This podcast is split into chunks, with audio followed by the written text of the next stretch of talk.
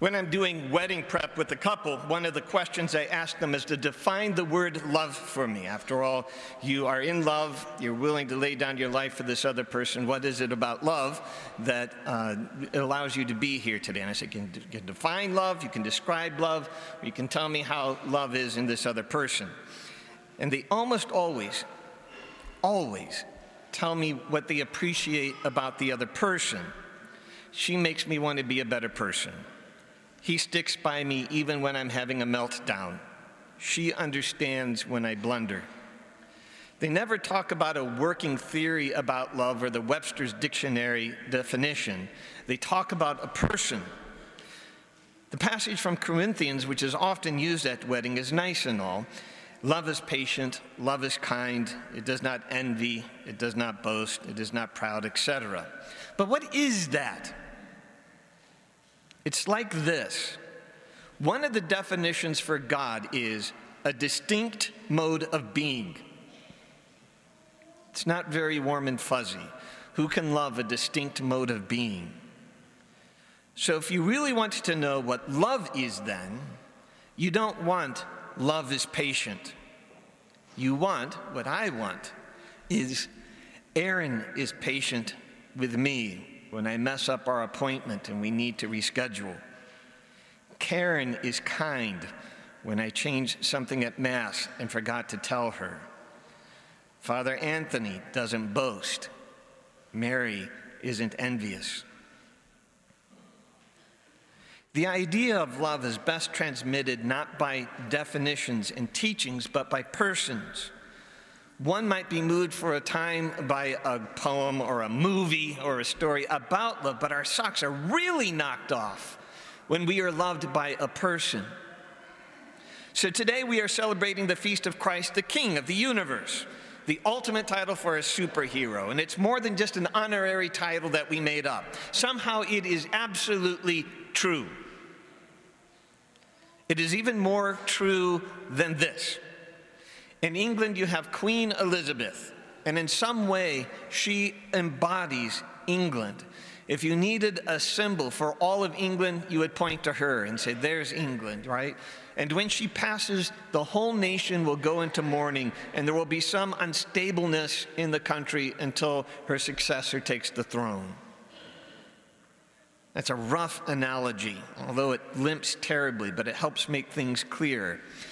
In the preface for the Mass, which we are going to hear in just a couple of minutes, we're going to hear the kingdom of God described as truth and life, holiness and grace, justice, love, and peace. These are all great words which we are called to live.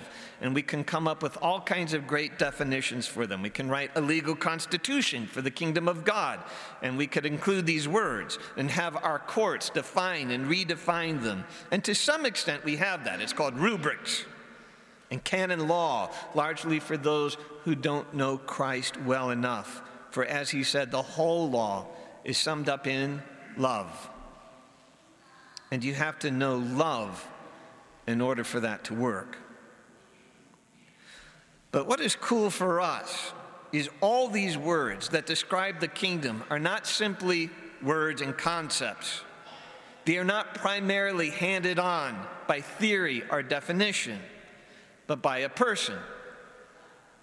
Here, on the throne in our church. It's like this in the gospel today, we heard on the cross they shouted at Jesus, You saved others. Save yourself if you are the Messiah. But what kind of king do we have? Not one that's interested in saving himself, but one whose first priority is to save you, to save me, to save us. That's love.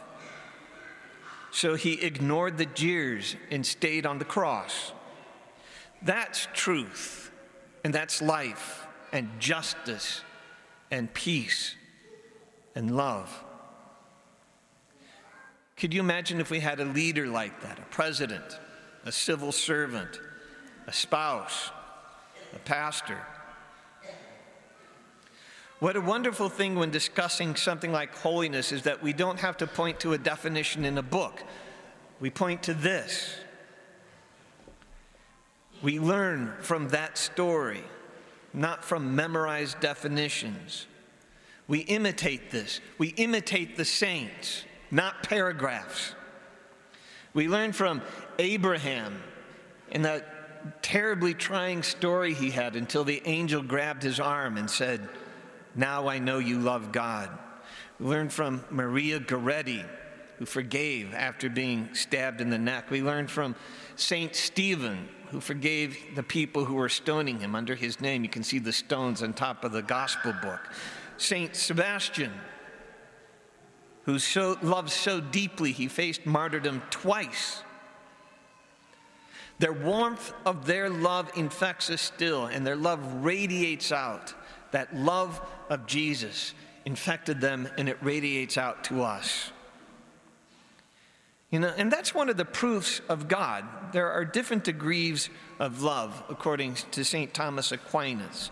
So there's the least amount of love, or not love, and then there is love itself, in which there is no fault. And we call that God. And it's not a concept, but a person, a divine person in Jesus Christ. And here we find what is expected of us. It isn't enough to teach people about love and generosity. It isn't enough to teach about truth or goodness or beauty. It isn't enough to define justice or peace or even the kingdom of God. For we were made in the image and likeness of God. And if these things emanate from Him to us, then we must, be, we must personify them and they must radiate out from us to others, to be the story for others. I grew up in a parish called Sacred Heart, and a lot of the music we sang uh, was some saccharine stuff from the 1940s. And even though it was very, very sweet music, the words were great, much better than a lot of the stuff that comes out now. And there is one song about the, the Sacred Heart, the second verse of which began with this O heart for me on fire with love, no man can speak. What is God's love for us? Our words fail us. We just it's it's like a consuming fire. And what does that mean? Point to the tabernacle. It's, it's this. So, what does it mean to be Christian? And we can give some definitions. I was baptized, I received my first communion and confirmation, I have belief in the Trinity, but that fails to get across what it really is to be Christian, what it is to be a saint. The closer you are to this, the closer you are to being a Christian, the closer to you are to you being on fire, the closer you are to being a saint. And we know this because of the words that we use on the one end, we might say, My heart is on fire for the Lord, right? And on the other hand, you say, That was cold, man. Others might say, at sometimes we might say, you know, cold hands, warm heart, or he's got the hots for you. And other times it might be said, she has a stone cold heart. So if you are here, we know you have a love of Christ. But as one person put it this past week, are you a disciple of Christ or are you a fan? Are you on fire for the Lord or lukewarm? Is wherever you are more like the kingdom of God because of your presence? Is there more truth and holiness and justice and love and peace in your family, in your workplace, at your place of employment, among your friends at the Thanksgiving get together coming up this week? Because you are there? Or does it make no difference? We can't force any of these things on others, but you can live peace and joy for yourself and be the story that might make a difference in another person's life. You can be the portal, as imperfect as you are, to help bring the kingdom of God into this world along with God. God desires to cooperate with you within this endeavor. With some people, you will be revered. With other people, you will be crucified. but at least your life will have meaning and do some good in this crazy, confusing, and challenging world. After all, that is why you were called here today, and it's why we celebrate this feast of Christ the King. But because it gets at the crux of what really matters